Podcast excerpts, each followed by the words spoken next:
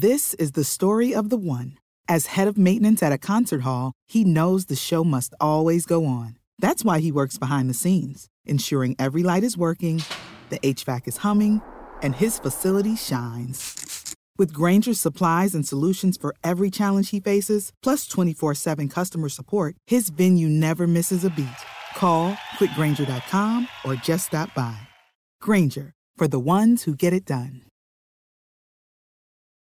Every team, every topic, everywhere. This is Bleav.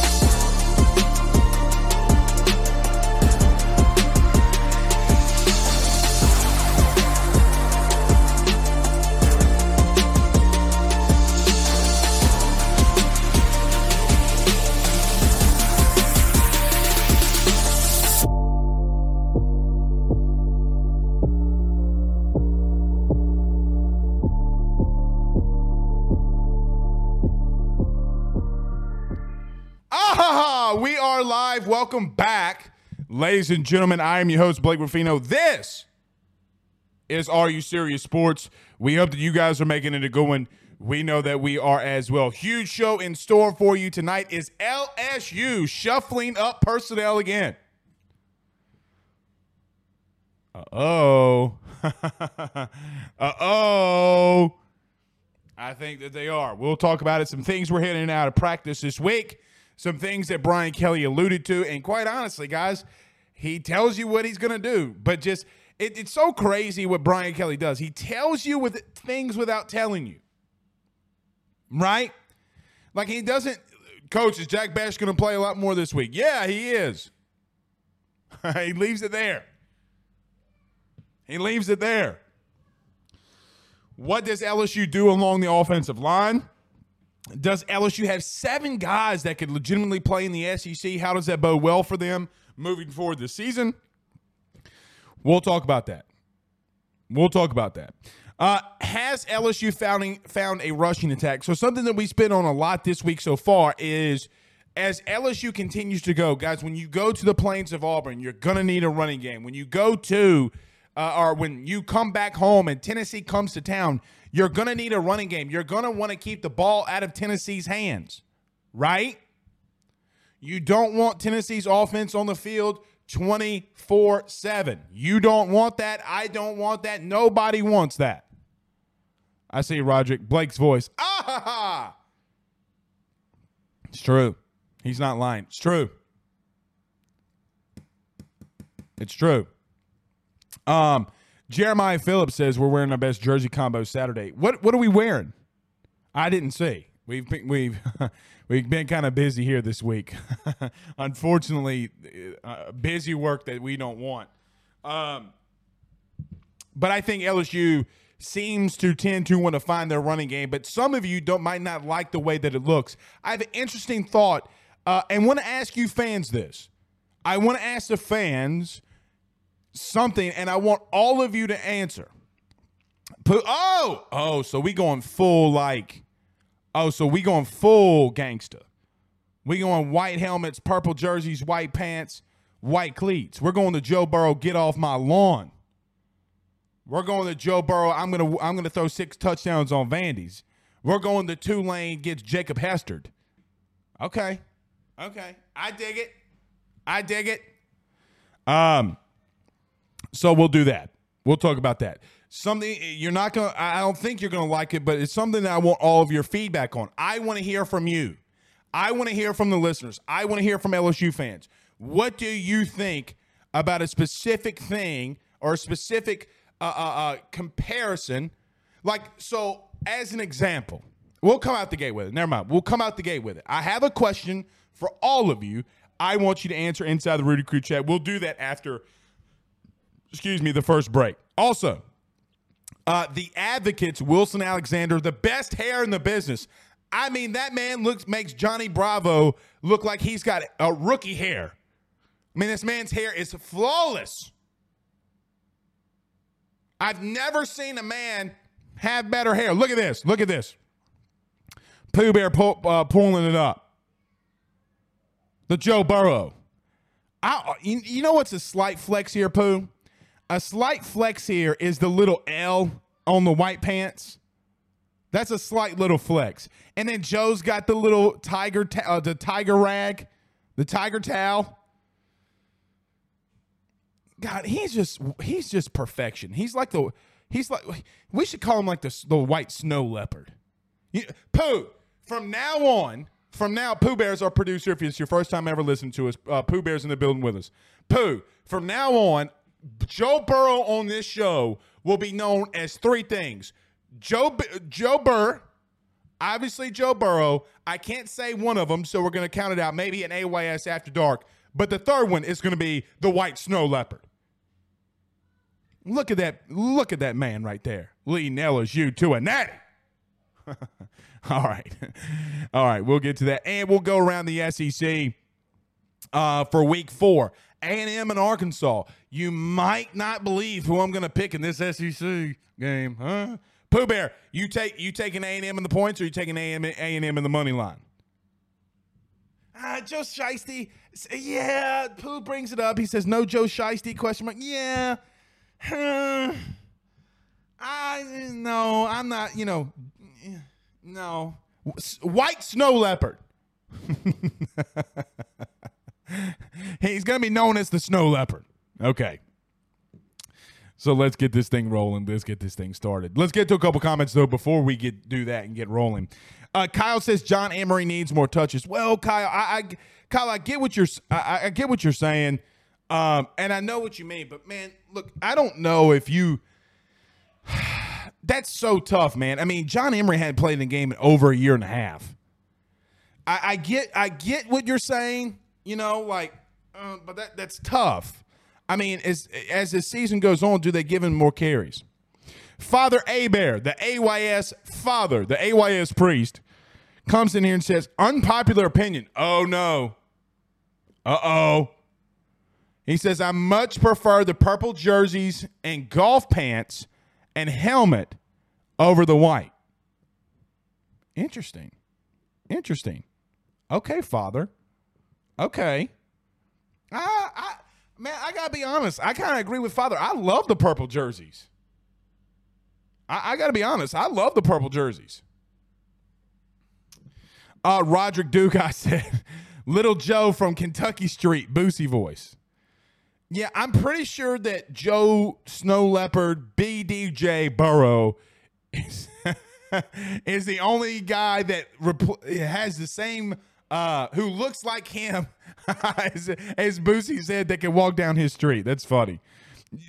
Pooh, wasn't that the funniest thing when Boosie was going off with Joe like, fuck him up, Joe. F him up, Joe. That that's gotta be the funniest thing that I remember. Oh, Pooh Bear said the line's now down to one one and a half. Ugh. It opened up at four. Wow. Wow. Oh my God.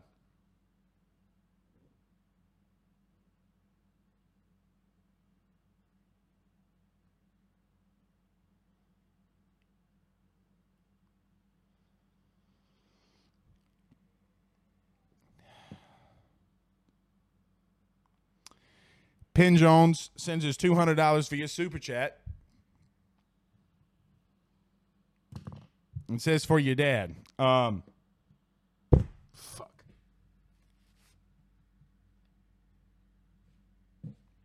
Thank you, Pen.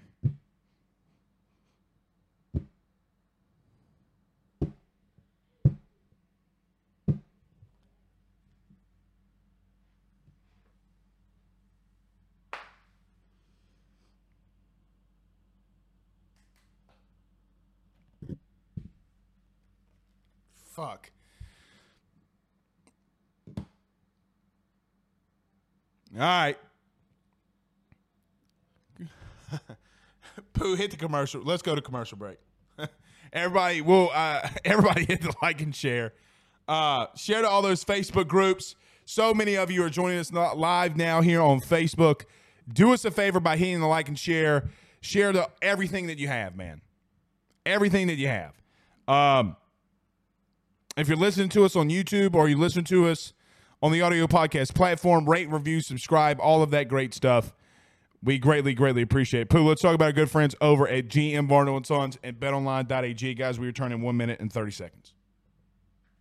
With over 65 years of experience, nobody is better equipped to service in your vehicle than GM Varno and Sons. RV repair, big rig overhauls, motorhome chassis, routine maintenance, tire rotations, tire sales.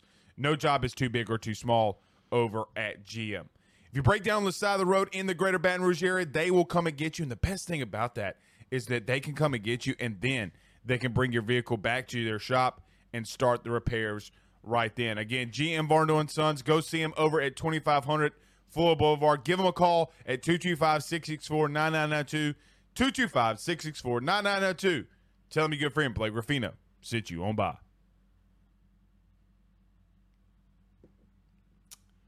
Wrong thing, uh, or maybe we, maybe it wasn't. Man, I'm kind of I'm kind of a little flustered. Did we go through the whole one? We went through GM and Bet Online. Okay, that's on me. We're back. Um, I was trying to send Penn Jones a message. Penn, I I can't thank you enough, man. You didn't have to do that, but thank you thank you so much for doing that, bro. Un- unreal. Unreal. Um, Pooh said no bet online. Guys, go over to betonline.ag. Use your mobile device today. Sign up. Forgive me for the beginning of the show. Sign up today. Use the promo code Believe50. That's Believe50 and get 50% off your first welcome bonus on your first deposit. That's betonline.ag. Betonline.ag. All right, everybody do us a favor by hitting the like and share. Share to all of those Facebook groups, YouTube, all that good stuff. We greatly appreciate it. Okay. So listen, I I, I kind of teased this in the beginning, um, and I will do that again here. Let me ask you guys a question. Now, there's 280, 300 of you people uh, uh, of people in here. Um, let me ask you guys this question, and girls, let me ask y'all this question. So LSU went on a 31 to three run this past Saturday in the second half versus Mississippi State would it have been different for you on your perception of this game if LSU would have started off the game with a 30, 31 to 3 run, don't doesn't score another point in the second half,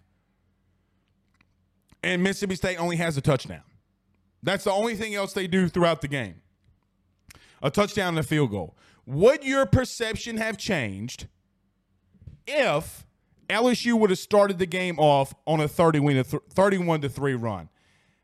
How I want you to answer here is if you think if it would have, give us a thumbs up. If it wouldn't have changed your perception of last week's game versus Mississippi State, give us a thumbs down.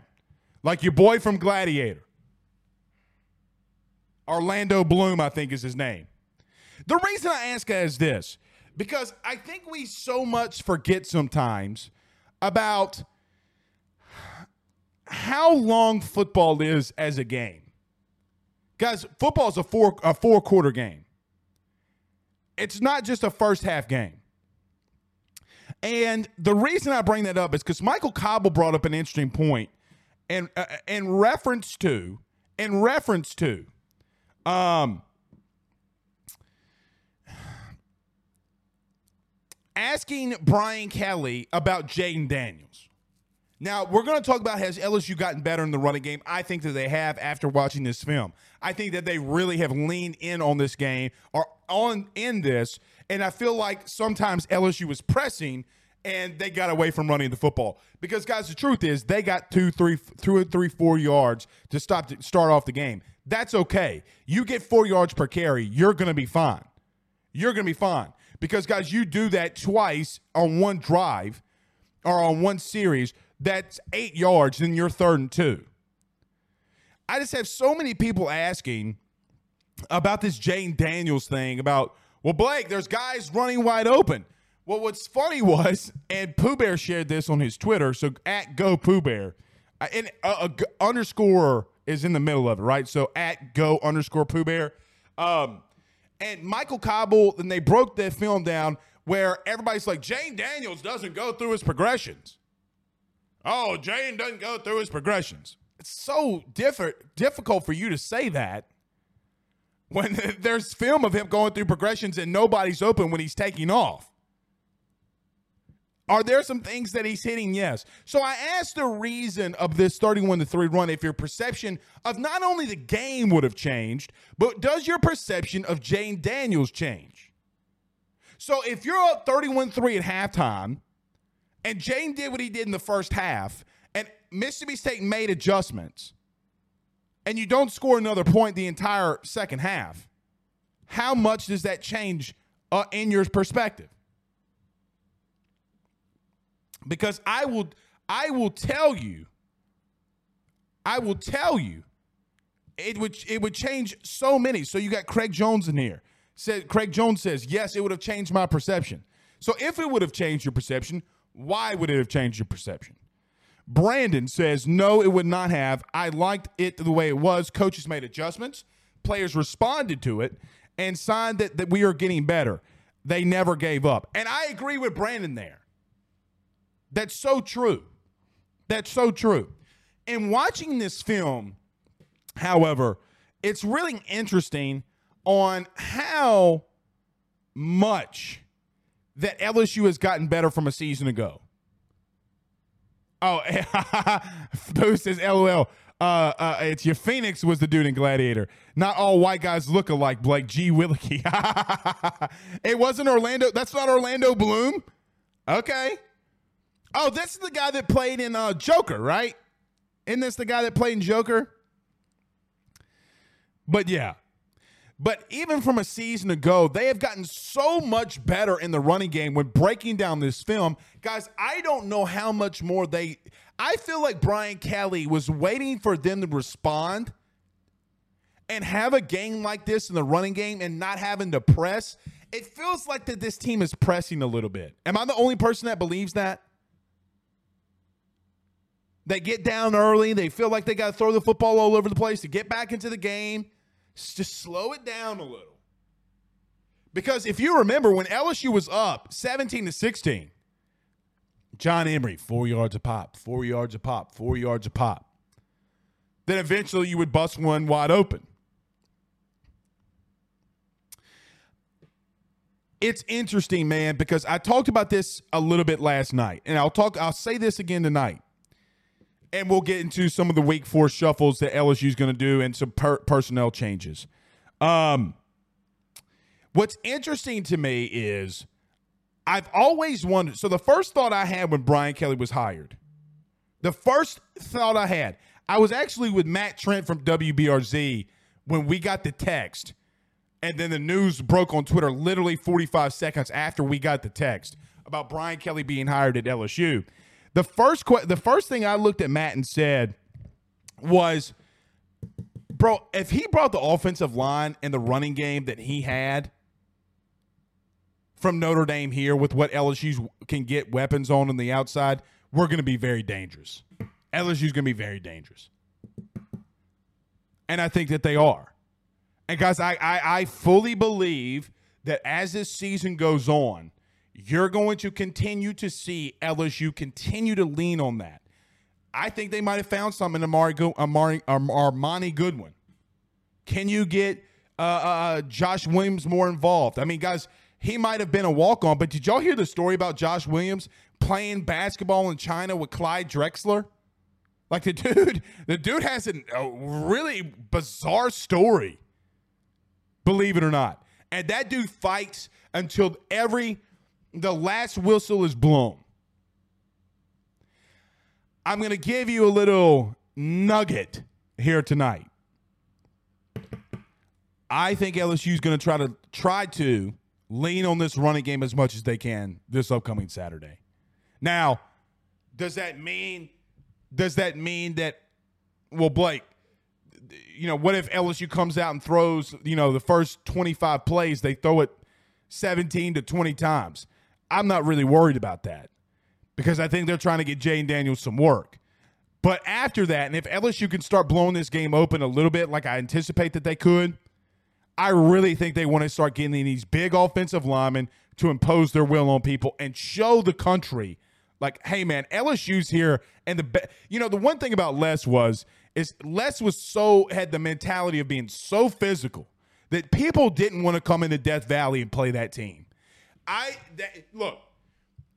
If you could ever have gotten over the fact that LSU would win a game 12 to 7 or or 13 to 7 or 21 to 7 but this because the score never, the final score never dictated how lopsided those games were, right? Like Les Miles games never on the film dictated. Now, was Les a great coach? No. But he won a lot of damn football games. I wonder if they get back to that. Okay. We do have a 1999 uh, super chat. Pooh, can we bring that up? Um, I lost it. I can't. I can't find it. Um, I can't find it. So uh, here we go from Travis on YouTube.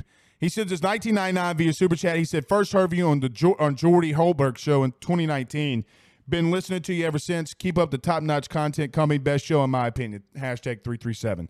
Thank you, Travis. I greatly, greatly appreciate you doing that. Uh, Jay Woods, man. man sends us 99.99 uh, on uh, super chat says for your dad thank you man thank you um guys i really appreciate really really really appreciate when y'all do this Pen, uh, Pen, i'm gonna get in touch with you at the end of the show and you too jay woods and everybody sends super chats thank y'all so much man it means it, it, it really does mean a lot it really does mean a lot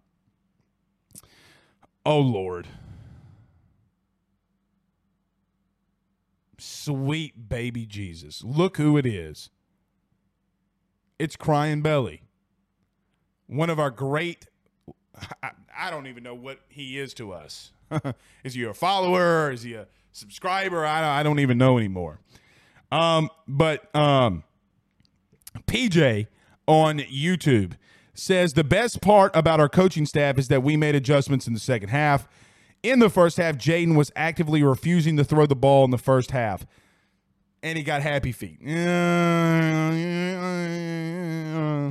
Crying, I don't, I don't agree with you there. You can't have 20 passing attempts and say he got skittish. I mean, I mean that's like an oxymoron. Hey, they dropped back 25 or 26 times in the first half, and he threw what 20 or 19 or 20 of them. That eh, I don't, I don't know about that. I, I don't know about that. Kenny says on Facebook, conditioning played a huge role in beating Moose State. Absolutely, it did. Absolutely, it did. No question about it. No, no question about it. So I, mean, and you got to give it to him. Taylor Bell says two weeks from now tells you a lot about this staff going forward. I agree with Taylor there. He said Auburn is blood in the water, and you got to be have a resounding win there. And I agree. And look, getting into this game and attacking with the run, I think that they want to really lean there after what they did to Moose State in the second half. Guys, the truth was, I don't, and this could just be me, but it felt so relieving to be able to go out there in the second half and kick somebody's ass. Right? Like, I mean, guys, you kick Moose State's ass in the second half. They couldn't do anything. I mean, you whipped that ass. Now, let me get into this. I'm going to give you some nuggets, maybe some things that we're hearing, some things maybe I'm anticipating. And I don't, and look, what I'm not going to do is tell you who I think starting, but I'm going to give you just some thoughts, opinions, maybe some here things I hear here and there. Guys, I don't know how you keep you take Emery Jones out of the lineup, but the problem is that Anthony Bradford, guys, is really good. You can't take Miles Frazier out at right guard. And do you really want if Emery Jones can hold the fort down at right tackle for the current moment, do you take him out? What are they going to do there? Now, here's the great news. Here's the great news. The great news is is that you can plug and play those young men no matter what.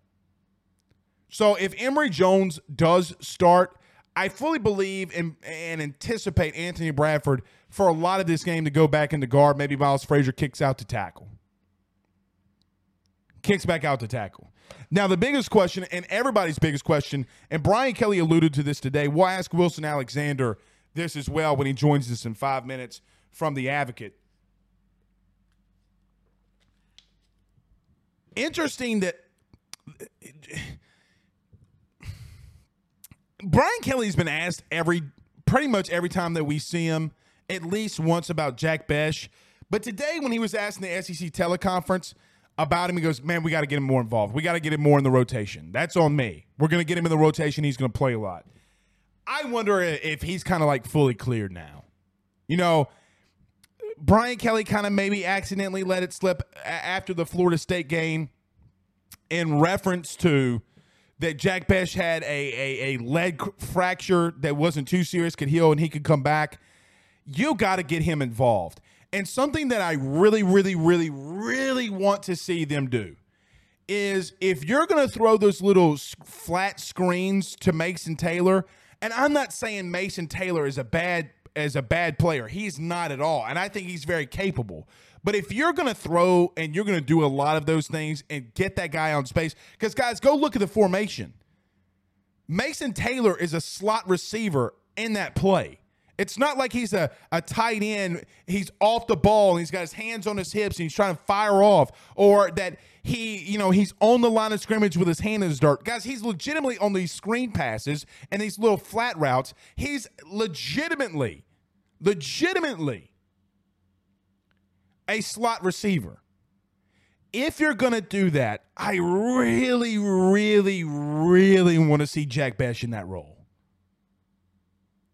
Because Jack is the kind of guy that you throw the ball out to and you throw it out to him in the flats. And because he's so violent in everything that he does and fierce in everything that he does, guys, that play feels like it's going to go for five. Like he's going to give you everything he's got. Everything he's got. And I think that, you know, Jack is like this this Swiss Army knife of what can you really do with him. But one thing is for certain, I really, really, really, really want to see him get involved this week because I do believe with him on the field versus Mason Taylor and some of these packages and some of these formations, guys, it's like using Taysom Hill at that in that role and take forget Taysom Hill even remotely being a quarterback because Jack Bech is never going to go in the Wildcat. Never going to go in the Wildcat. But he's kind of that same type of player. He's not a he's not maybe a true wide receiver. He's not maybe a true tight end. Just get him the broody pooing ball. It's my thought. That's my thought. Okay, we do have another super chat. Um uh from Crying Belly since 1499. Thank you, buddy. I appreciate it. He said, This is coming out of my Myles Brennan fan club funds. Man, there is nobody on planet Earth that loved Myles Brennan more than Crying Belly. This man, I, I don't know. I don't know what Crying Belly did when Miles officially retired. You know what I mean? Like I, I don't know. His king, his king retired. It's like, you know, House Targaryen and Daenerys Stormborn just got killed. Crying was crushed. It's like when Jon Snow didn't take over the Iron Throne. The man was crushed. He said, Hope everything gets better, Blake. Love going back and forth with you. I know, man. And look, I guys, I can only I, I appreciate it so much. Um, you know, look, my dad, you know, the, the situation we're in with the you know his house burning down and the truck burning down.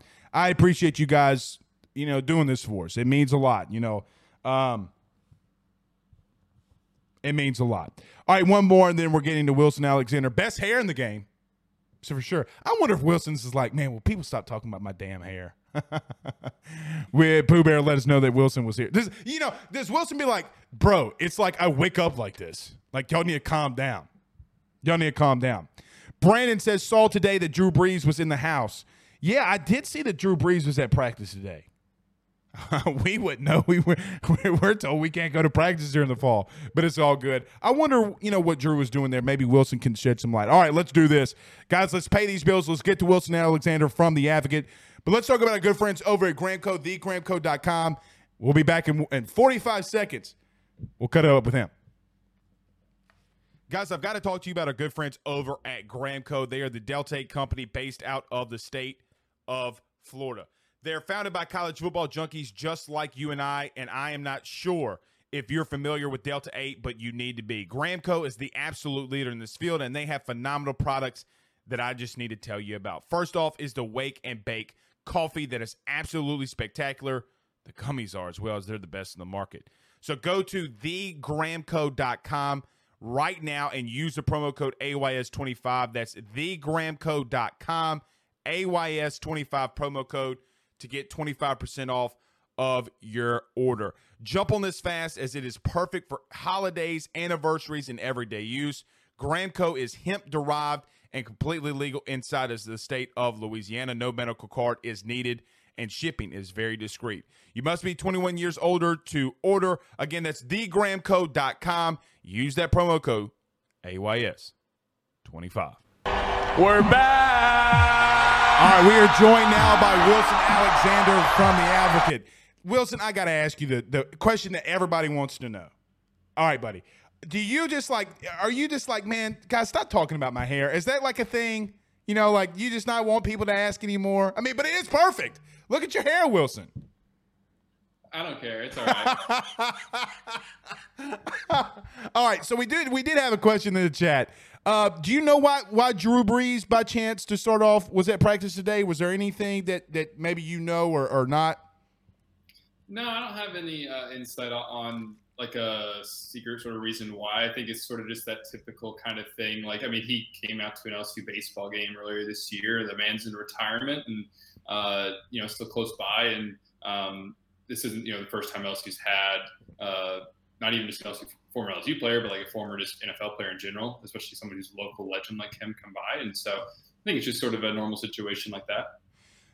Yeah, I, I, mean that's what I felt too. I didn't know, you know, if there was anything like, you know, they did with him with baseball wise. Like, are they going to give him like a Sarah? You know, you never know. You know, you never know. But we'll, you know, it's good to see him out there. That's for sure. Wilson Alexander of the Advocate joining us. Wilson, let me ask you this question. It's been the talking point all week about Jayden Daniels. Does he run too much? Is he going through progressions? Uh, look, you've kind of breaking this down. You you talked about and you I saw where you had tweeted when you had rewatched the game. When you see Jayden Daniels in this offense play and you you see him run, you see him going through the progressions. I guess what is your thought after watching this Mississippi State game? It's interesting because I remember at halftime thinking like I would love to be able to see from his eyes what he's maybe seeing because it looked like there were so many open receivers and he was just sort of double clutching it a couple times and and not getting the ball out. And then in the second half, that kind of changed where it just became a lot more dynamic. And, and he was running when maybe the progression, like in a way, like what Brian Kelly said Monday, it, it was part of his progression where like the receivers weren't there and then he was taking off. And you were seeing him kind of at his best in that moment. It's such a fine line that LSU kind of has to thread here with him because that running ability is special. I mean, there's not a lot of quarterbacks no in the country who can run like he does I mean, he's got these long legs. He's so smooth and fluid with it. He's able to break contain in a split second. It's hard for defenses to defend that. At the same time, you look back at the tape, and there are some throws that he's got to make. Um, Agree. That LSU to get better and continue to evolve as an offense. Um, but yeah, LSU's got to balance that because you don't, as Brian Kelly said on Monday, want to get him overthinking things and then not make those runs when they're there and when he needs to. Um, but at the same time, there's certainly there's probably like four or five plays in that Mississippi State game where he should probably throw it instead of run it, um, or the, or he just threw an incompletion. And if LSU can get those like four or five plays, then this offense takes a really big step. And in your opinion, when you talk about getting to that next step, are you do you think that at the end of the year, if they're able to start doing that, this is a nine and three potential New Year's Eve bowl type of team, or or is that kind of pushing it? might be pushing it at this point. I mean, New Year's Six bowl game that that's a really if, if this LSU team with where it was just a few months ago back with you know the Texas Bowl with 39 scholarship players, if a team went from that to a New Year's Six in one year, it would be probably one of the, the most remarkable turnaround in college football this season. Agreed. It's a lot to put on a team three games into a year. So it's maybe pump the brakes a little bit on that. But you know, if he can't, if they get to that point, the nine three is feasible. It's still tough because I mean, Tennessee looks like a good team. Ole Miss looks like a good team. We know what Arkansas is. A and M, who knows? But it's still certainly tough on defense. And uh, I think maybe those games that become top, that are all looking kind of like toss ups. Maybe you just start to feel better about LSU in those situations. So Wilson, you know, I agree with you so much there in reference to if he hits four or five more of those reads, and even in Florida State, in the it was kind of like the tale of two games, right? You're not able to take over Florida State you're able to take over Mississippi State and ultimately win. But something we talked about earlier to kind of start off the show, it seemed as if though the LSU kind of took a step back, was relaxed, and kind of stayed inside their own game plan and running the football. In the second half, it seemed like they were able to kind of get that going. When you went back and watched it, and you were watching even in the game, how did you feel about the running backs outside of Jayden and this offensive line when they were able to run the football? Brian Kelly talks a lot about run efficiency and sort of being able to run when it matters. And for him, that's in third on third down and short, and at the goal line. Um, and he wants to average, you know, four yards a carry. LSU is not averaging, uh, or at least in this game. That's well, okay. Armoni Goodwin averaged more than four yards a carry, but a lot of that came on that one giant run, which obviously it matters and it's important in the context of everything because I guess it gets to what sort of a long way of answering this question. LSU was able to run the ball when it mattered at the very end. Right. They wore down Mississippi State eventually in the second half, and Armoni showed his explosiveness with that 47 yard touchdown. We got to see more of that, though, and that's got to get going and maybe a little bit earlier because eventually, once LSU kept leaning on, leaning on, leaning on Mississippi State, it broke. Um, but there's some, you know, third down and shorts that didn't get picked up earlier in the game that they've got to be able to get to keep drives moving, get that offense rolling in the first half that we haven't really seen. So there's, a, I think, a bit of a ways to go for the the running game to kind of make that evolution and get to the point where LSU can really rely on it. This is not going to probably be a run game where you think of traditionally with LSU. I mean, LSU, as Brian Kelly said earlier this year, does not have Leonard Fournette in that backfield. also, I mean, Jayden Daniels is kind of your running game at this point, but it can continue to evolve to the point where it's closing out games uh, and doing so maybe in even a more dominant fashion. But we started to see that against Mississippi State, and that is a good sign. Wilson, I, I, I, came up with a hypothesis, and I don't know how true this is or not, but it's just the way that I feel at the current moment after seeing three games. Malik Nabers obviously didn't miss the spring. Brian Thomas didn't miss the spring. Jack Bech didn't miss the spring. There were a lot of guys that didn't miss the spring with Jayden Daniels came to LSU. The one wide receiver that did, obviously, that's high profile is Kayshon Boutte. I don't think spring practice is as big as some people make it to be, but I don't think it's as small as some others think it is to be, too there seems to be a little bit of a miscommunication or maybe a lack of trust at times between Jayden and Kayshon. Do you think it's just because they don't have a lot of time together, maybe like Jayden had with Malik? Because obviously the third downs and the fourth down on the inside fade, you go to him. Am I reading too much into that when I when I see that? Maybe not, but it's hard to say with any sort of definitive answer. It is the situation that kind of leaves you scratching your head, and I kind of wrote about it today actually. Sort of how Kayshon is. I mean, they've targeted him 19 times. It's the most on the team, but in these games against Florida State and against Mississippi State, he's got a total of five receptions, and he hasn't even cracked 100 yards receiving through three games. And that's just not what you thought you would get out of Kayshon. He doesn't quite look as explosive as he did before the injury. Um, but at the same time, like yeah, that like him and Jayden's timing just seems kind of off. It, it's kind of a bit peculiar, but at the same time, I think something very important to remember is what Brian Kelly said after the game Saturday that Kayshon is getting a little bit more double coverage, getting bracketed, um, has getting that you know defense putting help over the top against him more often than anybody else LSU has at receiver, and that's opening things up, especially for Malik Nabers.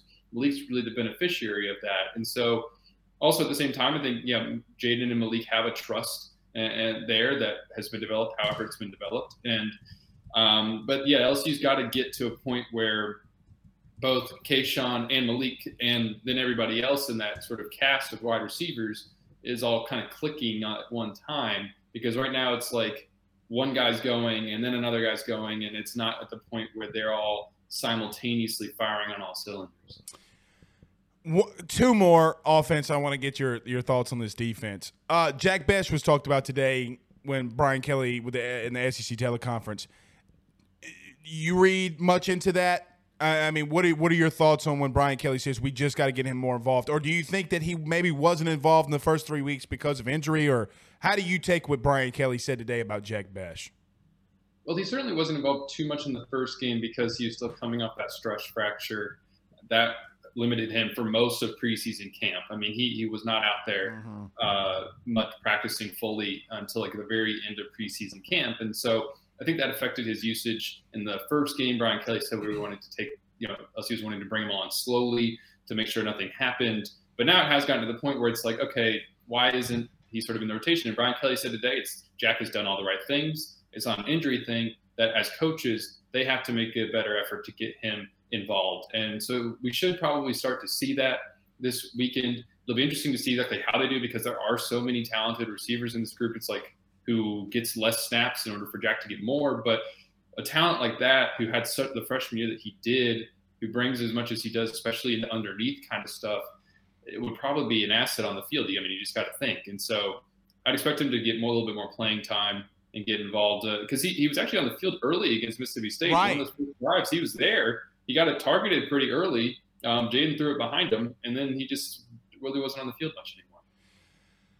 I agree. I, I, I you know, it's interesting. I wonder how bad that it, you know they were kind of limiting him in reference to that stress fracture. You know, I that's such a iffy thing. Like, do you play him? He gets hurt again, then what? You know, like it, it's kind of like the the double edged sword there. Wilson Alexander from the Advocate joining us. We'll let him tell you where you can follow all of his stuff uh, at the end of this. Wilson, the offensive line. I, I don't know what you do anymore. I, I mean, do you bring you insert Anthony Bradford back in? Do you leave the true freshman right tackle Emery Jones in there? Do you leave Miles Frazier at right guard? It seems like the left side though is is pretty much solidified with Dellinger and Campbell, and now with Charles Turner at center. What, if anything, do you think Brian Kelly do does on this right side of this offensive line? It seems like the only spot that's left to kind of figure out is right guard. The way that Emery, Emory right. Jones graded out as the fourth highest graded tackle in the SEC um, in an SEC game in his first start, according to Pro Football Focus. That's not something that you take out of the lineup after he played like that. Uh, you know, I was zooming in on a pic. We don't get to go to practice during the season. That's the Brian Kelly rule. And uh, they put out some pictures today, and I'm like zooming in on this one on the offensive line, like dude playing right tackle. I did the like same a, thing. there's like a five, and I'm like, okay, well, I guess that's probably Emery Jones then at right tackle. Um, but I'm like, couldn't figure out who's playing right guard, and right guard's the only position I think they got to maybe make a decision with it might end up just being a rotation. You know, we saw LSU rotate a lot, and Brian Kelly said they would rotate a lot on the offensive line through the first two weeks. Then they got, then they didn't at all uh, against Mississippi State, which was kind of interesting. Tramon Shorts didn't play, Cameron Wire didn't play, and obviously Anthony Bradford was, was out for that game.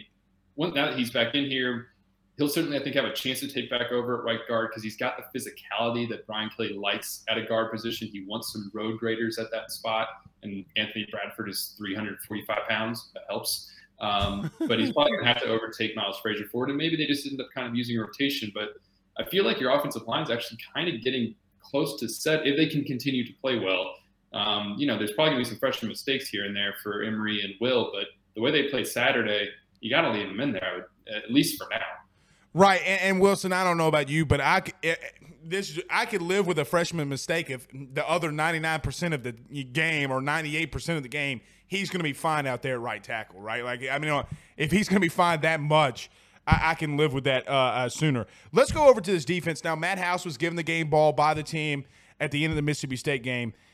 I, you know, Wilson, I, I don't mean this in the wrong way, but when you come from one coaching staff that really wanted to run man coverage and didn't want to change a lot, to Matt House that gave Mississippi State a lot of different things defensively.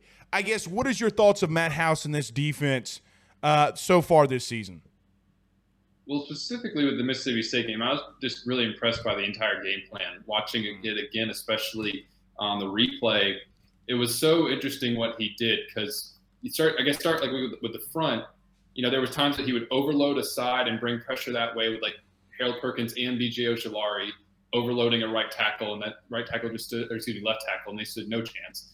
Uh, Or like Harold Perkins would be rushing up through the A gap. So there was kind of these exotic pressures at times but at the same time, on the back end, he was dis- disguising a lot of looks. Sometimes they would look like they'd be in like a one high safety and then drop into two, uh, you know, cover two, Right. or vice versa. They'd be like in cover, you know, you're thinking if you're Will Rogers, like that's probably cover two, and then they drop into like man with one high safety. We saw it on a fourth down in the second half. The only time Mississippi State went for it on fourth down, LSU I think was in zone, or excuse me, in man coverage, and Mississippi State called a timeout. And then when they actually snap the ball, LSU drops into zone. Zone, Jay Ward right. breaks up the pass, big play in that game. And so what Matt House did was really, really just technically advanced and smart. And it also clearly the coaching staff did a great job of getting those players to fully understand it. The communication on the back end was really good.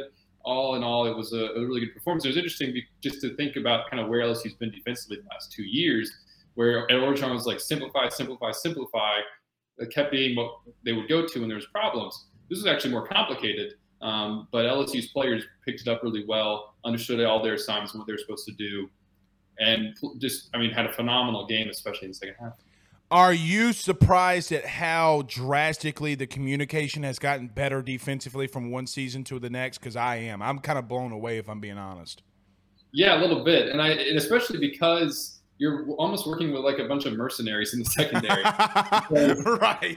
You've got all these guys who are transfers and they've never played before, and that's something I asked Jarrick Bernard-Converse about yesterday, and he said, "Well, you know, we get time on the practice field together, and we hang out outside the facility some, and we're watching film and everything." He kind of downplayed it, but it is impressive that they've been able to build that communication and play well in a secondary that had never, as a group, played together. I mean, Mm. Jarrick coming from a different spot, Mekhi Garner from UL, Colby Bridges from Nice, and then Greg Brooks from Arkansas. We haven't even seen Joe Foucha, um, who I get, should be back for that Auburn game. And all these guys are, you know, inserting up with Major Burns and Jay Ward. And the fact that the communication wasn't great against Florida State, but ever since they made that change to put Jay and nickel and Greg Brooks back at safety, it's been good. And, and it, um, we'll see if it can continue to do so when you get into really the thick of the SEC schedule. Wilson, a couple more. We'll get you on out of here. I appreciate your time here tonight. Um, special teams. So I didn't mention special teams on our Monday show, and that the, the chat ripped me alive for not talking at it at great length. Um, I, I, look, man, you you have a number one overall punter in the country that hasn't punted at LSU in his time here. You have Nathan Dibert that comes in, gets a little nicked up. Obviously, Damian Ramos has been the the kick, uh, been the uh, place kicker. I guess when you look at the special teams and obviously losing the game on an extra point block, what are your thoughts here? Because I, I think that it, it feels like maybe they're not, maybe a lack of depth at some positions. Like you're having to put starters in there. Maybe you don't have enough depth to to do that. But at the same time, man, you have 74 scholarship guys on this roster. I guess what are your thoughts when you see the special teams units? Yeah, they're, they're playing scholarship guys at a lot of those Right. spots. And Brian Kelly's, you know, I'll go back to Brian Kelly's answer on Monday that he, he said, he referenced that they just have to coach better on special teams a few different times. He said he's got to get involved to make sure Greg Clayton knows if your heels are at the 10 yard line, the ball goes over your head, you just let it go over your head. Um, Greg Clayton, you know, prop, while he's been like, somewhat sure handed, you know, catching those punts, he, he's still, I guess, kind of raw in that spot. And but I don't even put it on him. The, the things that stand out to me more on special teams are the stuff that usually don't talk about on special teams. Usually, when you think about special teams, it is somebody shaking a punt or Mhm. just flat out missing a kick or something like that. But this has been against Mississippi State. The returns were troublesome. Mississippi State had way too much room. If Emery Jones doesn't make that really impressive open field tackle, that's his touchdown. Um, and then if there wasn't a holding call that was really 15, 10 yards away, right after LSU had kind of taken control of the game in the fourth quarter on that big return, then that's a huge return that suddenly flips the momentum of the game. Uh, Brian Kelly said some of that also. Damian Ramos actually has to not hit like when on kickoff. Um, they, they got to kind of change the style that those line drive kicks that Right. he's hitting aren't quite conducive to um, making a stop, you know, further up. Letting the return team kind of get things going too early. But a lot of it's just little coaching stuff, like little tiny things that got to get cleaned up. Uh, think back to the pump block and all the muff punts. Like those are that's little stuff that, that you just can't have happen. And if it continues to happen, then it's it didn't bite Mississippi. Excuse me, didn't bite LSU in this game against Mississippi State, but cleaned it against Florida State. And if it doesn't get cleaned up, it will again at some point this season. Uh, we do have a question here from Austin Johnson to you, uh, Wilson. He says, "Are we going to start seeing any of Sevyn Banks more or soon, in your opinion?" I expect to see him this weekend, some against New Mexico in the rotation. Exactly how much is we'll see, have to wait and see until Saturday. You know, we thought that he was going to play against Mississippi State. All he ended up doing was dressing out. But Brian Kelly, I asked him about it again today, um, and he said that you know they think that Sevyn is right there uh, health wise. That you know, coming off the hip injury that he had late in the year last year against Ohio State, that he that, that he's healthy again, he's getting back, and that they that he should play this weekend. And so a little bit cautious now after you know saying that he was going to kind of get in the rotation against Mississippi, not doing so. You're a little bit more cautious to maybe uh, as you sort of hear what Kelly said, but you know he said expect him to play against New Mexico, and this is the kind of game that it that if everything goes the way it should for LSU, especially you can get kind of get him in and get his feet wet in the second half and start to work him into their rotation. I lied. Last one. If it is like that, because you brought up this point in reference to obviously LSU has more talent at each level and should this game should go the way that some people believe. I don't know how to ask this, Wilson, other than, you know, look, Garrett Nussmeier struggled against Southern. Do you think that this is, if he's able to get in, this is a massive part in his career moving forward like this? He have a have to have a pretty decent game here, in your opinion, to kind of get the naysayers off of him about what happened in Arkansas last year and against Southern this year? It would help it's not going to be something that determines the out, you know, sort of the trajectory of his entire career. Right. One, you know, whatever however he plays against New Mexico, um, but it would certainly help kind of restore confidence uh, in him because this is, you know, if you're coming in mop up time, um, be able to handle that well, not throw the picks, just make some good decisions because the tools are there with Garrett Nussmeier. We've seen his arm; he has an incredible arm, right arm, but it's just a matter of harnessing that and I think it's important for us all to remember he is a redshirt freshman um, with not a lot of game time, and right. that this is you know somebody that LSU's got to continue to develop. And if the coaching staff can do a good job of that, then Garrett Nussmeier can have a really good career. New Mexico game could be a good spot for him also personally if he gets in the game, just to kind of get out of his own mind a little bit, just start making the easy plays, let himself let things come to him, and just not force anything, and just kind of get into that rhythm a little bit for himself but it's not going to determine, you know, what the kind of career that Garrett Nussmeier ends up actually having. I completely agree with you there. Wilson, tell everybody where they can catch your stuff at The Advocate and Twitter and all, all that great stuff. And I know that you and Leah are going live on Wednesdays at 2 o'clock. If I, I hope I, I hope I'm right on that. yeah, you are. Yeah, we're, we're doing a new kind of live show. I guess trying to get like you, maybe. Oh no, and, man! Uh, y'all better. Y'all are better than me. We got to get there, but we're yeah, we're doing a little live show on you know kind of on social media and stuff like that on Wednesdays at 2 p.m uh, where people can uh, you know leave comments and ask us questions and stuff like that. But you know, generally uh, on Twitter at wh alexander underscore. Um, it has nothing to do with whales. Sometimes people think I. you, you like Free Willy? Like you're a big Free Willy lover? Is that what they ask? Uh, but um, theadvocate.com, you know, NOLA.com, um, and then uh, you know, those those sort of those, that's usually where our work is. That's always where our work is. So um, that's where I'm at. Thank you, buddy. Thank you so much for joining us. We look forward to getting you on here soon uh, in the future. Hey, thanks for having me, Blake. I really appreciate it. Thank you, man. That's Wilson Alexander of the Advocate. Fantastic. I told look, Jerry, we only bring good guests on here, bro. We only bring good guests on here. Uh, I did talk to Penn during the commercial break. Um, not only did Penn, who sent us the two hundred dollars super chat, um, let me see if we still got this. Penn did send us this earlier. Uh, our dad, my dad's house and truck burned down, but Penn also sent me this. Pooh, look what I just literally through the commercial break. Megan comes in here with a package. Look what I got from Penn Jones, dude. Let me see if it, uh, wrong side. Let's see. Wrong side again. Says Manscape. Okay shaves cat shaves cats too. Pause. hey, Pooh, is the shave? Hold on, I'm gonna ask Pooh Bear this.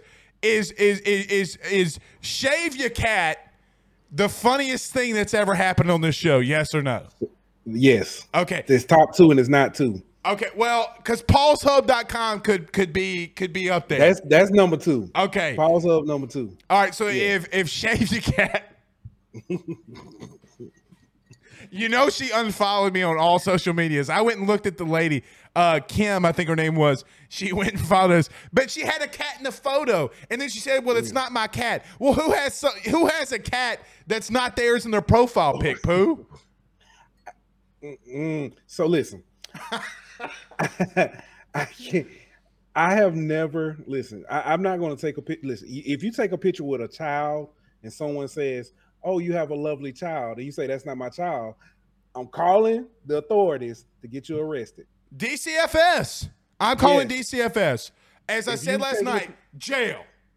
if you taking a picture with somebody else's cat, and, I mean, and proudly displaying this cat, and you, and you,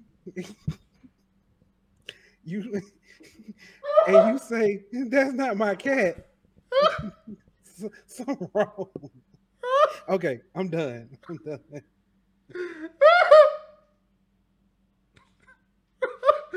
All right, let's do this. oh my God. We told that I told that woman to shave her cat dog.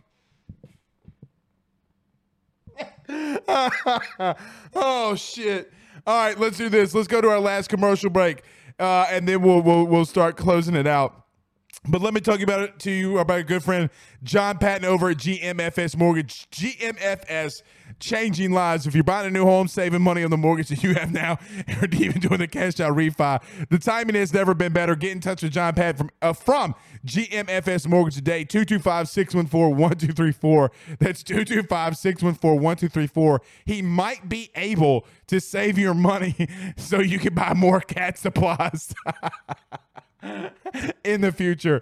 Uh, tell them that your good friend Blake Ruffino sent you on by. All right, let's pay these last bills. Let's talk about our good friend Carol Foss over at State Farm. We're back in 30 in 40 seconds. Close it out. Guys, you might know my good friend Carol Foss and all the great service that he provides over at State Farm. He is your good neighbor after all. But did you know State Farm has surprisingly great rates as well? Along with a great neighbor service, State Farm agent Carol Foss has surprisingly great rates for everyone inside the state of Louisiana. So call him today at 985 395 4300. 985 395 4300 for all of those surprisingly great rates on auto, home, and life insurance needs. Like a good neighbor, State Farm is there, and individual premiums will vary by customer. All applicants subject to the State Farm underwriting requirements. I don't even know how to poo. I don't even know how to close this show out now. I mean, because the whole chat is just going crazy. You got Arthur in here going meow, meow. Oh, oh my god. Then you got LSU through and through. Shave the cat was hilarious. You ever heard of Meemaw? What about me? Meemaw. oh my god. Oh my god. Oh. Y'all are killing me. Ryan said, "Who has a cat I can shave?" Ryan, now now it's just getting weird. Now now it's just getting weird.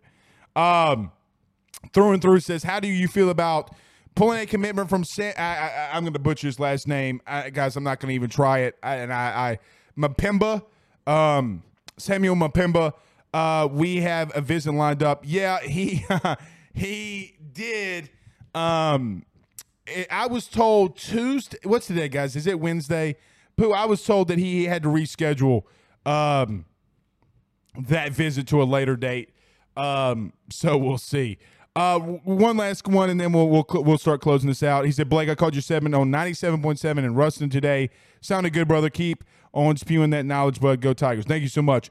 Um, Pooh, we might do this. I might hold off on the SEC. Uh, um, Ryan deserves to go to jail. Ryan's too horny to be in this chat. oh my god. James Sales says here, kitty kitty. All right, I'm not. I'm done. I'm through. We're out of here. See y'all tomorrow. I can't deal with it. Here, kitty, kitty. Meow. What kind of Hello Kitty shit is this? All right, we're out, guys. We'll see y'all tomorrow. Y'all have a good night. Peace out. This is the story of the one. As head of maintenance at a concert hall, he knows the show must always go on. That's why he works behind the scenes, ensuring every light is working, the HVAC is humming, and his facility shines. With Grainger's supplies and solutions for every challenge he faces, plus 24 7 customer support, his venue never misses a beat. Call clickgrainger.com or just stop by. Grainger, for the ones who get it done. When you need mealtime inspiration, it's worth shopping Kroger, where you'll find over 30,000 mouthwatering choices that excite your inner foodie. And no matter what tasty choice you make, you'll enjoy our everyday low prices, plus extra ways to save, like digital coupons worth over $600 each week. You can also save up to $1 off per gallon at the pump with fuel points. More savings and more inspiring flavors make shopping Kroger worth it every time. Kroger, fresh for everyone. Fuel restrictions apply.